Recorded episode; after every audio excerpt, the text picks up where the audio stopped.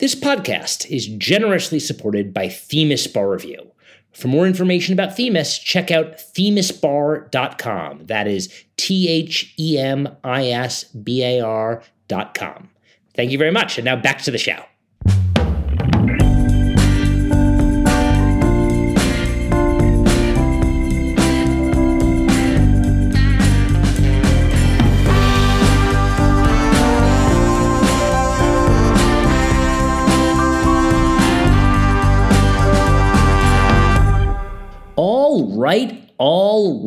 All right. Welcome to an episode of Digging the Hole, the legal theory podcast. On this show, we talk about legal theory and whatever else is on our mind. I do it with my friend and co-host, Sam Moyn. What's up, Sam? Not much, David. How are you? How are things in Manhattan these days? It is pouring rain today. It is like, you know, a torrential downpour. I'm like going around finding animals 2x2 to put into a boat. I got a rat, 2 rats, 2 pigeons, 2 hipsters. I got the whole business there. I gotta make the world survive. How are you doing up there? It's fine. I walked to school. You know, it wasn't that wet, so I don't think you need to steer the arc here anytime soon. People are coming for our hot week late weather content, so it's gonna be real good. Who are we talking to today? We're talking to Emma Kaufman, who is a professor of law at New York University School of Law. And I just loved when it appeared, this piece, The Adjudicative State, which she co-wrote with her colleague at NYU, Adam Cox. It appeared in the Yale Law Journal. And Adam was on the podcast with his other co-author, Christina Rodriguez. And this is a great conversation because the piece is so interesting. Yeah, it really was fun. So let's get to it.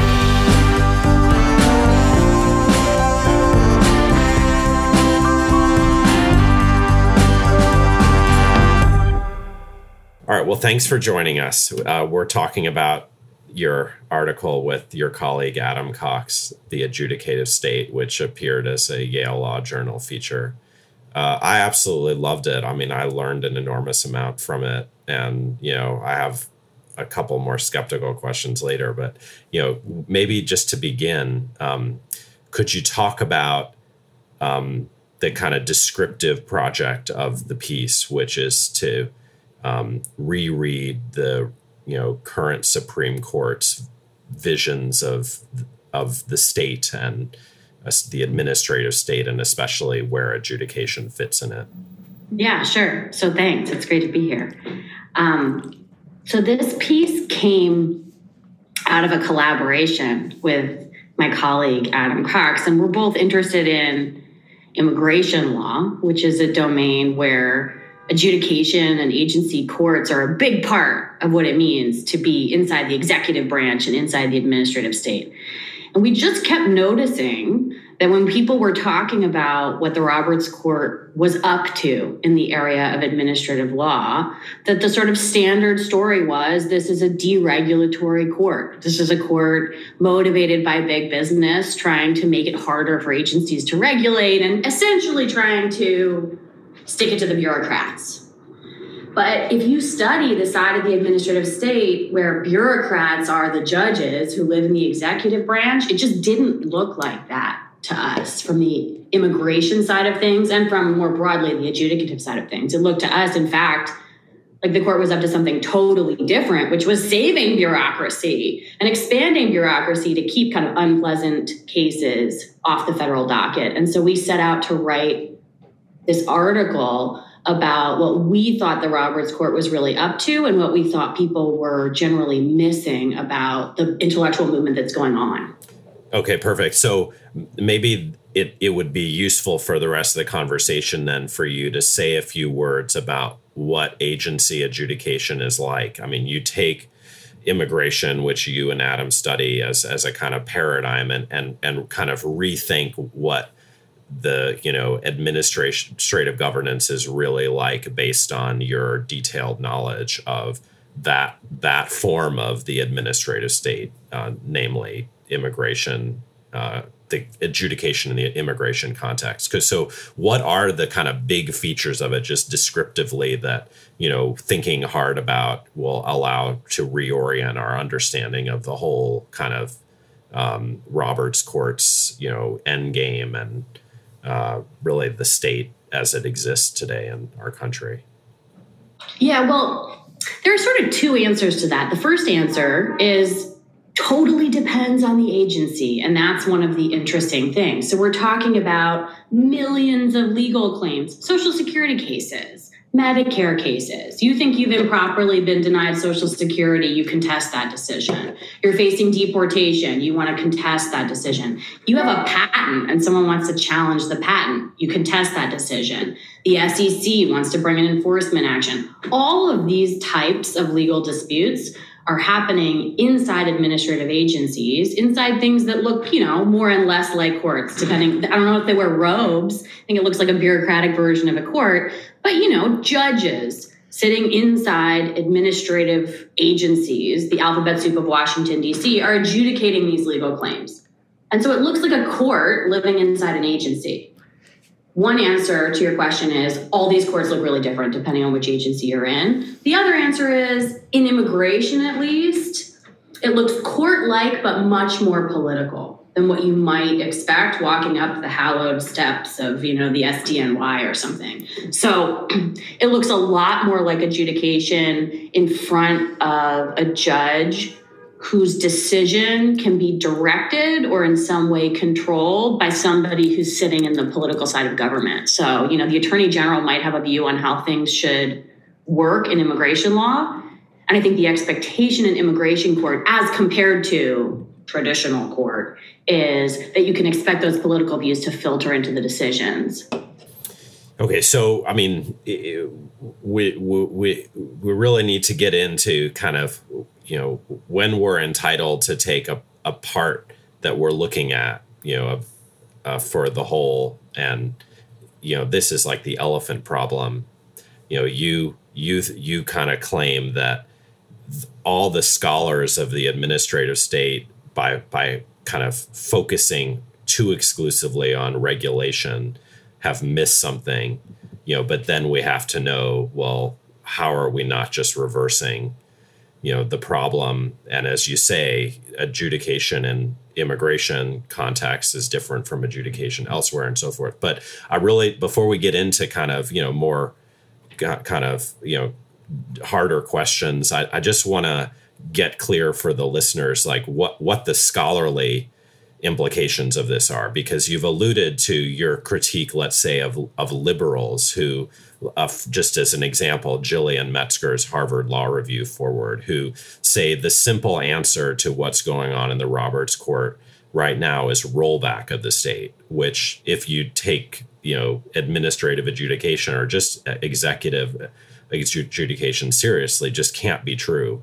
But then you also have a very interesting line of argument against conservatives who, you know, tend to be, you know, formalists or neo-formalists and like to pretend that, you know, adjudication is for Article III entities and themselves read out kind of administrative adjudication, or maybe, you know, the more subtle ones, you know, say adjudication in Article III courts is for privileged people with privileged rights.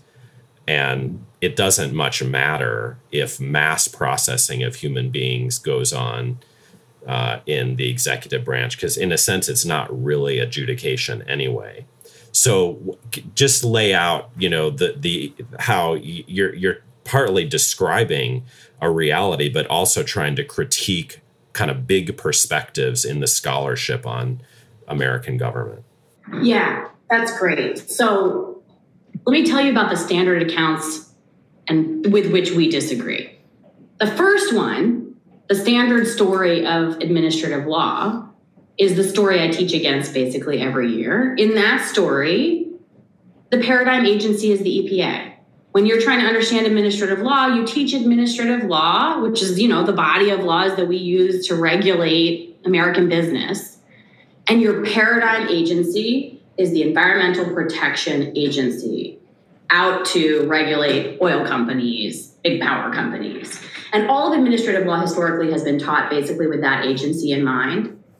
Those are the big cases that people are interested. And the story that emerges from that is a story in which the alphabet soup of Washington, D.C., the thing we call the administrative state, the bureaucracy, is good. The left likes it because what it does is regulate business in the interests of sort of liberal governments. And we're pushing back on that story in two respects.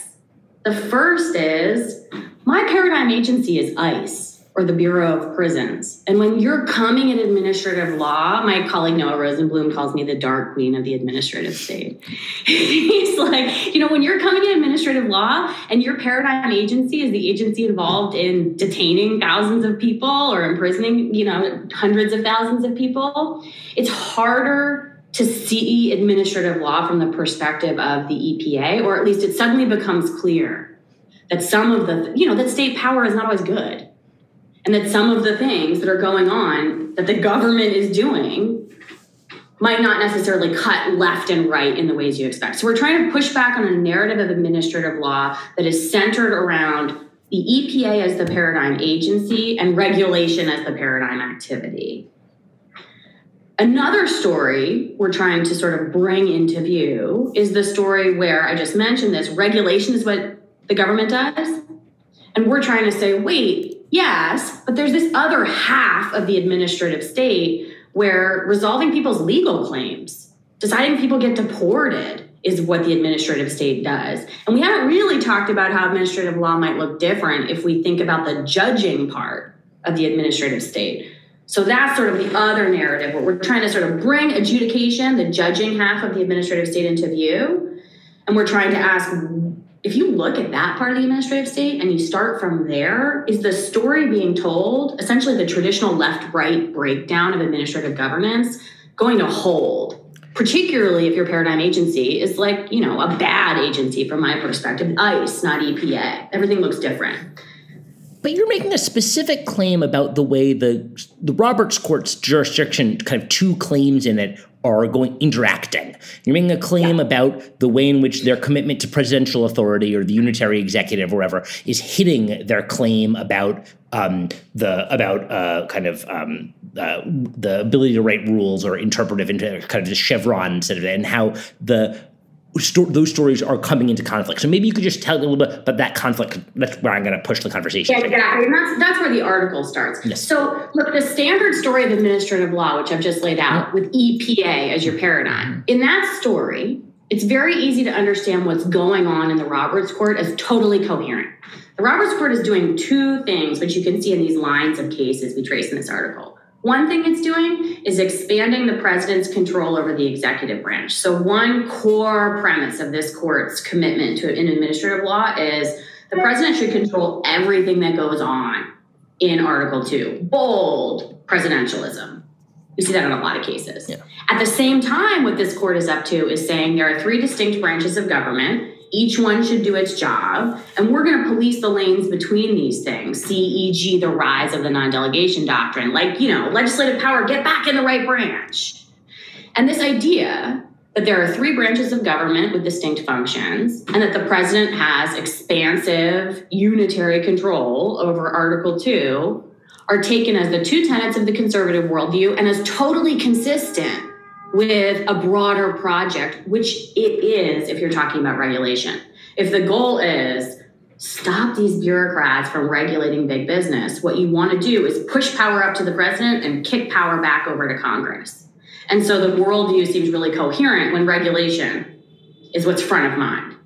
But as we point out in the article, if you start from the idea that there are actually a lot of court-like things going on inside the executive branch, this whole theory that you're going to push power toward the president and kick power back toward Congress stops making sense, because in the case of a set of judges living inside administrative agencies, it's just not clear if the conservative worldview would be let presidents control the outcomes of these cases, or, oh my God, there's judging going on in the executive branch. We need to put it back in the judicial branch where it belongs.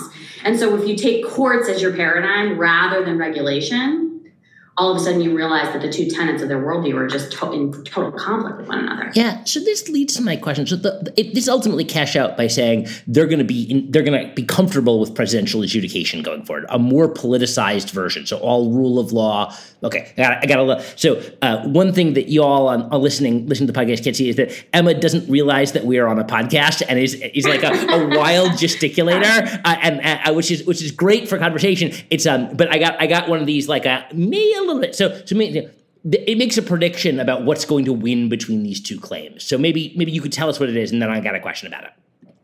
Right. Okay. So step one, lay out the two parts of their worldview. Step two, show that those two parts of the worldview are in radical tension with one another when it comes to administrative courts. Step three, predict the future. And our prediction for the future is that for the most part, the federal judiciary is not going to accept millions of Social Security claims and immigration claims being adjudicated in the first instance in federal courts. That would radically undermine their prestige, for example. Yeah. The reason I did this sort of hemming and hawing, as you were saying, predicting what would happen is for a small set of cases, notably cases that have to do with patents, securities, and property rights, this court does seem interested in pulling those things out of the bureaucracy and putting them back into federal courts. So what I think the court is doing, and we say this in our paper, is developing a kind of new, underappreciated, and troubling theory of whose rights matter, pulling that set of claims out of the bureaucracy and otherwise leaving the administrative state intact as a place where Social Security claimants and veterans and immigrants go adjudicate their claims subject to really expansive presidential control. Right, so that's where I wanted to ask the question about, which is that this is the prediction, but it's not clear from the piece why they come to that outcome. And there's a little bit in there about judicial resources or about status of certain claims. But if the paper suggests or says at the end that the future here is administrative state or administrative adjudicative state that is highly politicized, that where there's basically no rule of law concepts. It's just what the president wants across a huge number of dimensions. I'm exaggerating here. And the thing I want to ask is why? Is this just two commitments that happen to be hitting in this kind of way? Is it an honest read of the Constitution? Because again, you get there doctrinally. Is it a Schmittian belief that we can only resolve things through conflict and therefore we need the president to win or something? But why would someone be in favor in favor of such a politicized system of adjudication? Okay, so there's two different questions you're asking. One is, why is this happening? What's the, I think they're engaged in docket control, and I think they're eroding people's rights and articulating new theories of rights in order to control their docket. And one thing you're asking is, why does a court engage in docket control? There's also this question, what do the conservatives think they're doing? Yeah. But on the why engage in docket control, it's either prestige or inertia. So one story is the cases that get adjudicated in the first instance in these agency courts are just not fancy. They're claims brought by poor people of color about the rights that they want, either not to be deported or to Social Security benefits. It's, it's the goods and benefits of the welfare state getting fought over. And that stuff is really fact-bound. And that stuff is not, high prestige. Now, the nicer version would be it's not high difficulty. It's really fact-bound, and so it's appropriate to be adjudicating it there. And so what you're, one story you could tell is what's getting carved out are poor people's claims from everybody else's claims. And this is, the rich people's court. That's one story you could tell. Another is they're distinguishing between difficult and less difficult legal claims, and they're taking the really complex claims and kicking them back over to court. That's a sort of nicer story you could tell about what's going on here. And that's the inertia story. That's the story where just, the really complex securities disputes they want in federal court, but the really kind of slow-going stuff, the stuff that, frankly, is already getting kicked to magistrate judges in the federal judiciary, they'd rather shunt out of the halls of Article III. But it's not, this is more likely to lead to right-wing outcomes. That's not your story. Well, on the darker version, it is, because it could be that it's the rich people's court for rich people's interests. You know, I don't know. You're asking me a factual question. Like, is the PTO, the Patent and Trademark Office, more likely? I don't know. I think rich people's interests are probably getting vindicated in the administrative state and the tribunals in the administrative state and in the Article III courts. So I'm not sure it's outcome driven. I think it's docket control. I think it's policing the boundaries of federal court prestige. And I think it's sort of suggesting, and this is where the political part matters, that in certain domains, particularly the bodies of law that look like the goods and benefits of the welfare state, we want the president to be able to set policy on those. So that is outcomes, right? If what happens is deportation policy changes dramatically and it's realized in law, Social Security policy changes dramatically and it's realized in law, Medicare, right? Like, it might actually be that leaving things to presidentialism means you're going to end up with a thinner welfare state in practice than if it gets kicked to court. But it's not obvious. It's not obvious. You know, what would Biden do? It depends on the president. So I'm not sure I think it's docket control. I think it's the maintenance of federal court prestige. I think it is establishing a hierarchy about whose claims matter and expressing something about that. But it's not obvious to me, essentially, that it's better to be in the executive branch or in an Article III court. I think probably it's bad to be in both of those places seeking redress. Okay, now I'm really kind of forced to rethink what I thought you were saying, because I thought that the story was kind of about how Article III, from the conservative perspective, is, you know, the venue for the powerful to get to resist the state. They can win. Whereas the weak are shunted into the tender mercies of the administrative state and, you know, kind of mass processing adjudication with much less concern for, you know, their status and their privileged status. And then if that's true, you know, I grant it's more complicated. I guess I don't understand you kind of what you think should happen in a more ideal, you know, scenario, because the weird thing about the paper is it reads like it's liberals for Neil Gorsuch, who wants to, like, stand up for Article III adjudication for even more people. And of course, he has his limits, but you'd like to see a world in which the unprivileged and unprivileged rights, you know, are treated on par with, you know, what the founders cared about. But I just, you know, wonder if that's the right progressive project, because why not say law is political?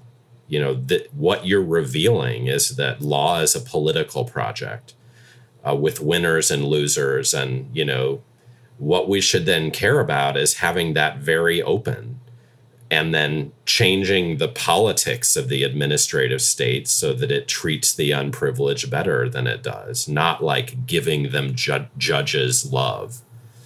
So I guess I don't understand the kind of implicit admiration that, you know, some of the conservatives have and that Neil Gorsuch definitely has for, like, the glories of Article III adjudication.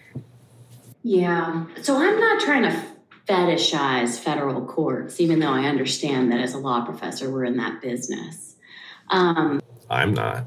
Well, no, you're definitely not. I think the industry. The federal government, a whole hard pass. Yeah. So there you go. Yeah. Maybe the industry, I don't know, circuit. I'm not illegal liberals certainly are. Yeah. No. Okay. So I just want to make really clear, like, the descriptive project versus the normative project here. I am not trying to say would that we could all have an Article III court, because they truly are apolitical and doing it the right thing. I am trying descriptively to observe the distinction between the type of process you get in one forum and the type of process you get in the other, and to note that we are creating a system of second-class courts for second-class people. So what I want is consistency and coherence in who gets to go where. So if the world thinks that Article III courts are fancier and better than non-Article III tribunals, I'd like the immigration deportee to get to go with the patent holder to wherever the fancy forum is. Or, I'm actually agnostic as to whether people go. I'd like to observe that the court is advancing a worldview that's distinguishing between these people basically on implausible grounds, as far as I'm concerned. So the critical point is, look at what they're up to. Look at what's going on here and look at how this is tracking the traditional, this is prestigious, this is not prestigious, and, the outcomes. But I don't want to suggest that you're going to have, I don't know, I do and I don't. On one hand, I think it's intellectually honest to say it's all politics all the way down, and you're going to have a political outcome, or you might have a political outcome in either of these forums. On the other hand, I want to resist the suggestion that there aren't things going on in court-like settings that are just better than some of the things you're seeing in these agency tribunals. And this gets back to the question you asked me at the outset. Some of this just doesn't look anything like what we would tolerate in federal court.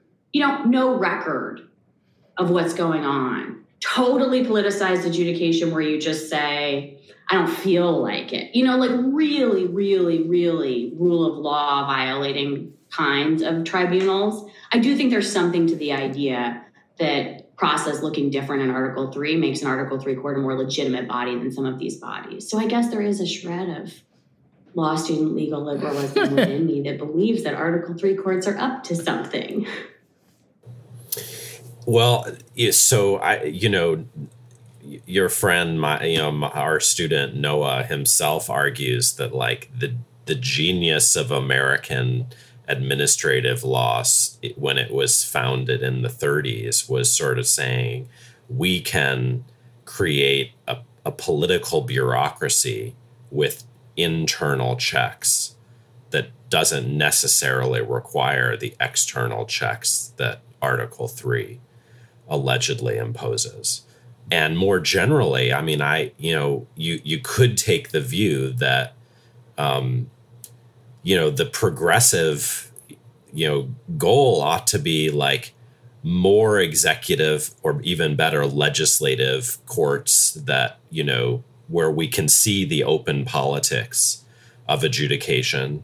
It's not like it's not there in Article III courts. And, if there's legitimacy problems, then we should fix those. I guess is it kind of your realism or short-termism that's kind of leading you to say, well, let's see if we can get some immigration decisions back to, Article III, or is it some kind of principled commitment to the idea that there ought to be these external sites of adjudication from the administrative state? Okay, this is really helpful. No. Okay. So I have a principled commitment to the idea that we ought not distinguish between like claims and send some to less prestigious places. That is a principled commitment I have. The other thing I'm in search of, and I don't really know if it lives in Article III or Article II, I don't think I care, is an impartial adjudicator, an impartial judge. So one of the things that's going on here is Noah's story of the administrative state and the emergence of the administrative state is one story you could tell. The story we tell in the article is actually what the administrative state was created to do was to set up impartial judges insulated from political influence within the bureaucracy. That's the story we want to tell about why the administrative state came about and why it's so strange what the Roberts Court is up to with the administrative state right now, because it hurts the basic commitment. But, I have the idea that there is a thing called judging that might be a little bit distinct from politics. And I don't really care if it happens inside the bureaucracy or inside a federal court. But, I might feel different if my voice was heard and if my claims were adjudicated by somebody who wasn't taking directions from somebody who was elected. I'm like, let bureaucrats be bureaucrats. And there's something bureaucrats and Article III judges have in common. Tenure-protected bureaucrats are supposed to look like Article III judges. They're supposed to be shielded from political influence. And I think that is the sort of thing we're looking for wherever it is that it's located. Is it ever achievable? No. But I think there's a difference between a process in which you go before someone who has, a long tenure and is insulated from the vicissitudes of politics day to day something different about what you feel is happening to the claim than if you think, you know, the president can pick up the phone and say, deport everyone from X nation immediately. And that's just how your case is going to come down. I should say, I personally enjoyed Sam's defense of the guillotine there a few minutes ago of the judicial process of France in 1792. But you know, whatever, we can move on. It's so in terms of predicting or understanding what this is like or what you think this is going to be like, the institution I kept coming to think of was not a federal one, but rather an institution in which administration is purely political, in fact, directly elected. And in which we acknowledge there's no rulemaking. So prosecution, particularly state and local prosecution. State and local prosecutors are elected. They don't do adjudication, but they do everything through quasi-adjudication plea bargaining. So is this your basic prediction for where we're going to go, that the future of American administrative law is basically the beginning of an episode of Law and Order? That like we're going to go through a process through which the way the key to understanding the Roberts Court's view of what is an optimal or good administration is like it looks like county level prosecutors. Yeah, as long as certain people don't have to be subjected to it. Yeah. I keep pausing because I think there's this really important part where they're cherry picking certain people and taking them out. It's as if, you know, some people get to go to trial and everybody else is subjected to the plea bargaining regime. I'm also just pausing because right now my next paper is about the history of private prosecution. I'm in the middle of like 100-page paper on prosecutors. So you're triggering me. Yeah. But yeah. I think that's sort of the model. Look, the ideal is really thoroughly politicized decision-making about people's rights subject to the check of the electorate. Yeah, I think that's the goal. And I think that's what welfare benefits will look like. And, you know, the story they're telling is elect the right person. If you want a capacious welfare state with a lot of benefits, elect a president who will give you that. Because if you don't, all these cases are going to go the other way. Yeah, so this leads me to a question. So the kind of one of the traditional stories we tell about criminal law at the state and local level is that the existence of this politicized administration has a pretty dramatic effect on what legislators do. That because legislators can pawn off responsibility on another branch, they make everything illegal. And then say, let's not worry about it because we know that the administration, they're not going to be kind of normal rule followers in the administration, but rather they're going to be making policy in administration. So one thing that struck me as kind of a weird, maybe bank shot effect is that the effect of politicized administration should lead to more legislative regulation if the prosecution model follows, so that Congress could make everything illegal. And then say all business subject to whether adjudications in the EPA, politicized or politicized adjudications everywhere are allowed. So it's like that. So like the conflict between the types of goals you might imagine are driving this become somewhat noticeable, at least to me. I mean, it was just like what I was thinking. That's how immigration works. Immigration works exactly like that right now. You're sort of like, imagine a horror story in which everything is illegal and the discretionary actor in the executive branch gets to decide what law really is. And I'm thinking, I don't know, 1 in 3 non-citizens in the United States is deportable. And what's really deportation policy, which is to say what's really immigration law, is totally decided by these entirely, and this gets back to the point we made at the beginning. Adam and I have always studied the kind of like horror show side of things. And so everyone's like shocked at what's going on with patent. And we're like, welcome to the story of how American law works on our side of things. So yeah, I mean, look, I think everybody has long thought that criminal adjudication and the power of the prosecutor looked a whole lot like what went on in immigration court. I'll just digress here. I know I'm not supposed to, but I'll just digress here. One of the oddities is the difference of the treatment of criminal cases and immigration cases, given how similar these two things are. I have sat around at night puzzling over how weird it is that we put all immigration cases in Article II, and we think that's totally fine. But if I told you that you could set up DOJ criminal, you could just put the entire federal criminal docket in DOJ courts, subject to adjudication by prosecutors overseen by the AG. That, for the conservatives, I suspect, would be taken as a paradigm violation of the rules of Article III versus Article II. And I simply can't explain why you can't put, I can tell you what they would say, but I can't explain at a high level, why can't you put the entire federal criminal docket in DOJ courts, just like immigration courts? But that's not fancy people and not fancy people, right? Well, the puzzle is, why are there all these unfancy people, criminal defendants, in Article III? That's the puzzle that emerges from our paper, is sort of like, why aren't they doing criminal law at all? Because that looks a lot more like the class of people who are seeking welfare benefits or contesting their deportation policies. And the answer is, it implicates liberty. And liberty is supposed to be one of the traditional things that has to go into Article III court. But I hope at the end of reading this work, you're puzzled by the idea that we try criminal defendants in federal court, which is not to say we shouldn't. It's just to say it's very bizarre how these things have developed. And it's either the case that immigration belongs in the same place in Article III, or it's the case that the criminal docket can be adjudicated in DOJ courts, because it's very hard to distinguish between the two of them. They'll turn to history. The conservative movement would turn to history to try to distinguish those things. But I think it's tougher than they think it is.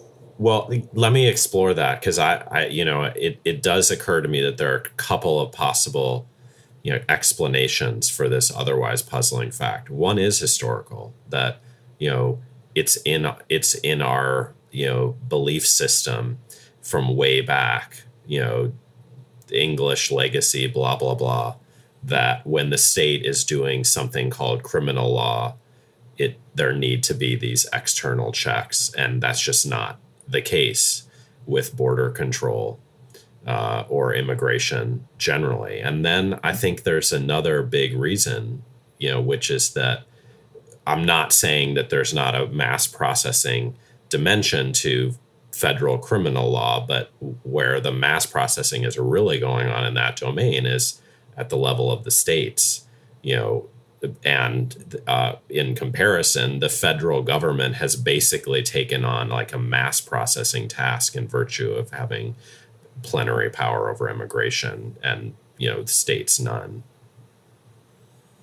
Yeah, can I take those in reverse order? I think you're right. This gets to the docket control point. What's really going on here? It's about docket control. Yeah. Because you're right, the bulk of criminal law is happening at the states, not at the federal level. And so it's, it's kind of exciting when you're in federal court and you get a criminal case as compared to your run-of-the-mill FLSA dispute. So I think that you're right that mass processing might explain the distinction between those two things. But I just want to take up the first point you made about the history. So now you're starting to understand why my next paper is about the history of private prosecution, because I puzzled over this long at night, the research agenda coming into view for you. And so the story of criminal adjudication is actually the opposite of the story you just told. The story of criminal adjudication in history is that it was long private. Criminal cases in the 1800s were private arbitrations between private citizens in front of aldermen who earned fees for adjudicating your dispute as a sort of service. And it's not until after the Civil War that you get the rise of the public prosecutor and the rise of the public adjudication of criminal disputes. By contrast, and this is where the plot thickens, immigration adjudication going back to the founding arguably implicated liberty interests that should have been going into Article III federal courts. So if anything, I'm being a little bit exaggerated here just to show how funny this is, but if anything, the history would suggest that the immigration claims belong in the Article III courts, and that criminal disputes are the, new arrivals to the fancy court system. That was just a system of fee-based private arbitration until 1875.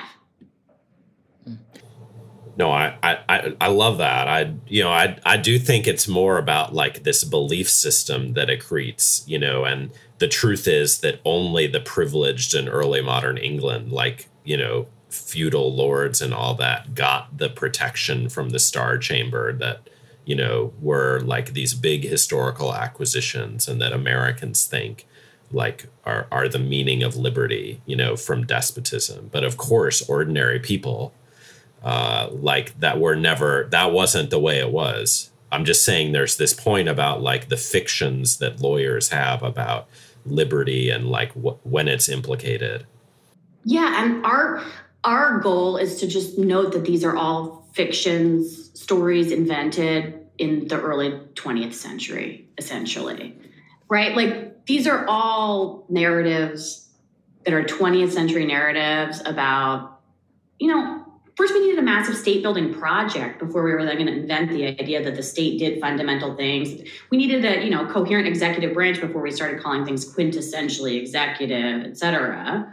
So none of this really comes into being until the 20th century anyway. But if you accept that, and the further you dig into that, the more the conservative worldview, which is trying to divide things up into three clear branches, trying to give the president control over Article II, just looks like it can't stand on any ground called originalism.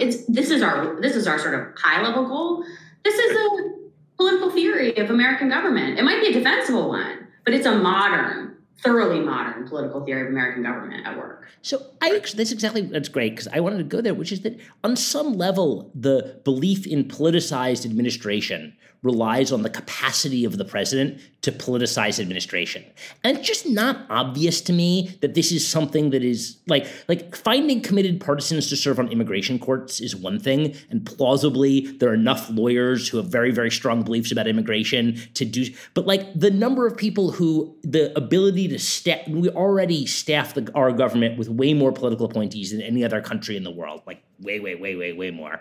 And it's just not obvious to me that there's a world in which you could genuinely successfully politicize administration in the sense that the president would have like real presidential policy would have real direct control over the huge numbers of adjudications that you're talking about, because you have to find lots of people to do it who are going to move to Washington, D.C. to work for $40,000, whatever, you know, like it's like it's just not clear to me that that's a real thing. So is it a real thing? No, it's a great point. I often remind myself that ineptitude will save the American political project, right? Like, I study criminal law. So realized in its fullest sense, it's horrifying. But luckily there are bureaucrats and lazy people, and the state kind of fumbles over itself and the state capacity has never matched the state's ambitions.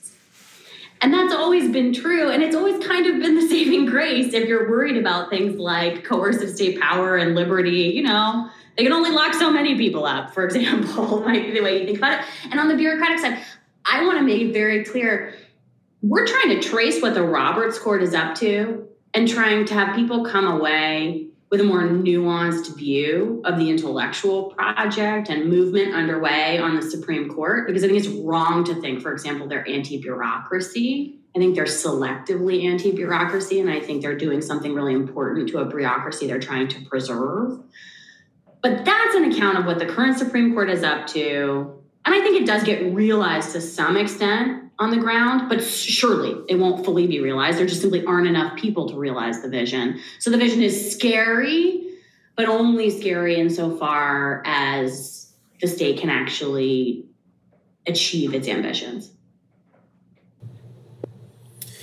All right. So I have a couple last questions. The first is just, you know, asking you to circle back to the beginning, because I'm still hung up on like who's taking the right part for the whole, because regulation matters, and the deregulatory, you know, campaign, you know, Loper Bright, all of that is ongoing. It's real.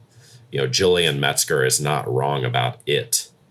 And then you're right about immigration, but then there might be other forms of adjudication that either exist or that we could imagine, you know, in this politicized form that just are superior to Article III adjudication. And, you know, I think like I'm on this, you know, project with Ryan Dorfler of imagining that we could like have better control of statutory interpretation precisely by having more rather than less politicized institutional control of the law, like, and not let, you know, courts mess with the statutory order under the cover of, you know, neutrality and objectivity and all that. So I guess I still, why can't everyone be right? And you're right about immigration, about ICE and Bureau of Prisons, but they're right about the regulatory state. And, we could have some crazy project of imagining a beneficent, guillotine or a beneficent administrative state under political control of political authorities. Oh, Sam, that creeps me out. So I want to address the two different parts. Should we kick everything to the political branches because we ought not fetishize the courts, which is one part of your question. And, is Gillian Metzger wrong about what's going on with regulation just because we're pointing out this thing about adjudication? I think on the latter question, everyone's right. We're just trying to bring half of the project into view that's been out of it. Okay. I think what's going on the regulatory side is going on and everybody understands it. But I don't think people are thinking about what's going on the adjudication side, where I think there's a really regressive story of due process getting told. And I think cherry picking for certain claims that are getting to go to fancier, maybe not better, but fancier places than others. So, one way to think about this, to put this in the language of legal scholarship, is the admin people aren't talking to the Fed courts people. And we want to bring those sides of the story together and ask if the intellectual project that the Roberts Court is up to in administrative law looks coherent once the other half of the story comes into view. So she's not wrong. She's just missing the part where they love bureaucracy. Right. That's one piece of what we're trying to do. Everybody's right. And I think we have a bigger pie as a result of talking to everybody. On the part where you're just a skeptic of the judiciary and in favor of politicizing things because it's all politics all the way down. I don't know. When you study criminal law, this idea that democracy is great and politics is going to be okay is just harder to bear. You end up sort of, you end up as a legal liberal when you study criminal law because you get really nervous about the idea. All my students are like this. They all sort of are skeptics of the judiciary right now. I get why the left is skeptical about all this. And I could make you sort of highfalutin claims about process and Article III, which I won't bother making. But I will point out that if you study the treatment of immigrants and the treatment of criminals, you end up every once in a while finding yourself in Warren Court legal liberalism because you just can't stomach the idea that things are going to go better when we politicize it. Maybe you're right. Sure. But really, you want people to decide?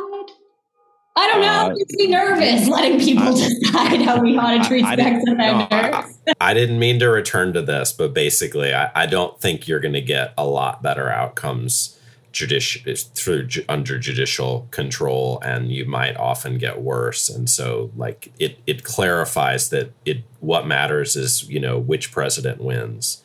And so, you don't think, am I allowed to ask you questions? You don't think there's any difference? You just don't think there's any value to process to form. No, I do. I as I said, and this is, again, citing Noah, but lots of actual, real world examples. There are ways of having, an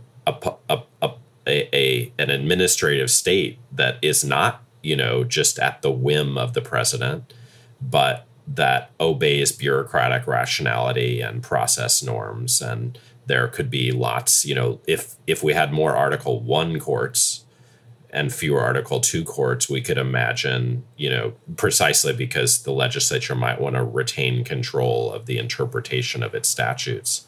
You could imagine it's still wanting to, build in precious rule of law values and so forth. It's utopian, but it's just it avoids this big problem with Article III courts, which is that it's a site of power that denies it is one. And then people go to war over controlling it.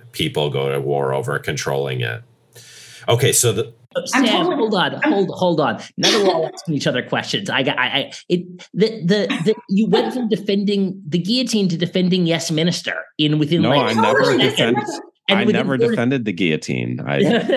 You said I did. I did. No, but the idea here is that it's like you'd have all the same problems with the executive. You might. No, I think that's a big objection that this would just reproduce Article III within Article I. Is what I'm saying. I'm agnostic about whether we call it Article I, Article II, Article III, or we call it the headless fourth branch. What I'm seeking is something called rule of law and impartiality by people that I trust. That's never something you can achieve. Right. But it sounds like what you're describing is people insulated from presidential control who – the real question here is, what does it look like to have legitimate government? And I think when it comes to – absolutely. Driving cases, legitimacy looks like what we think a shadow of Article III. I agree. But I just want to I really want to ask you my last question. But no, it's a fantastic point. But it's like – it's not like, Article III is the only form of adjudication – and the only alternative to it is tyranny. We could imagine, if adjudication were controlled and beneficent, we could imagine, designing it properly so that it hits the sweet spot between kind of the openly politicized adjudication we actually should have and the kind of whatever the rule of law values are that you and I both prize. But here's my final question, which is that... Wait, Sam. This is good because it's like there's an old joke about economists where it's like a physicist and a chemist and an economist are all on a desert island and there's a can of food that they need to open. And the physicist says, we put pressure on it this way, the top will pop off. And the chemist says, if we heat it up, the chemical compounds will explode this way. And the economist says, imagine we had a can opener. And to joke about and I feel like a little bit like that there's a little bit of that both in your question and in the paper, which is the adjudication has to happen somewhere.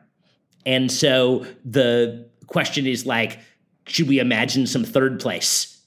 And like, sure, political imagination is what it is, but it's especially someone who is practical judges working in a practical world are kind of choosing between the institutions we've got. That's right. And I'm totally agnostic as to what number you put over the org chart that you draw. But I think we're all seeking impartiality and something that feels like fairness. And I take Sam's point that it might be that so little of that is happening in Article III, and yet so much of what goes on in Article III pretends to be that we ought to take it out of there and put it in Article 16 and make up a new situation. That's fine with me. I'm just pointing out that democratizing things, i.e. throwing it to popular politics, is not the way to make judging feel legitimate. I think that's right.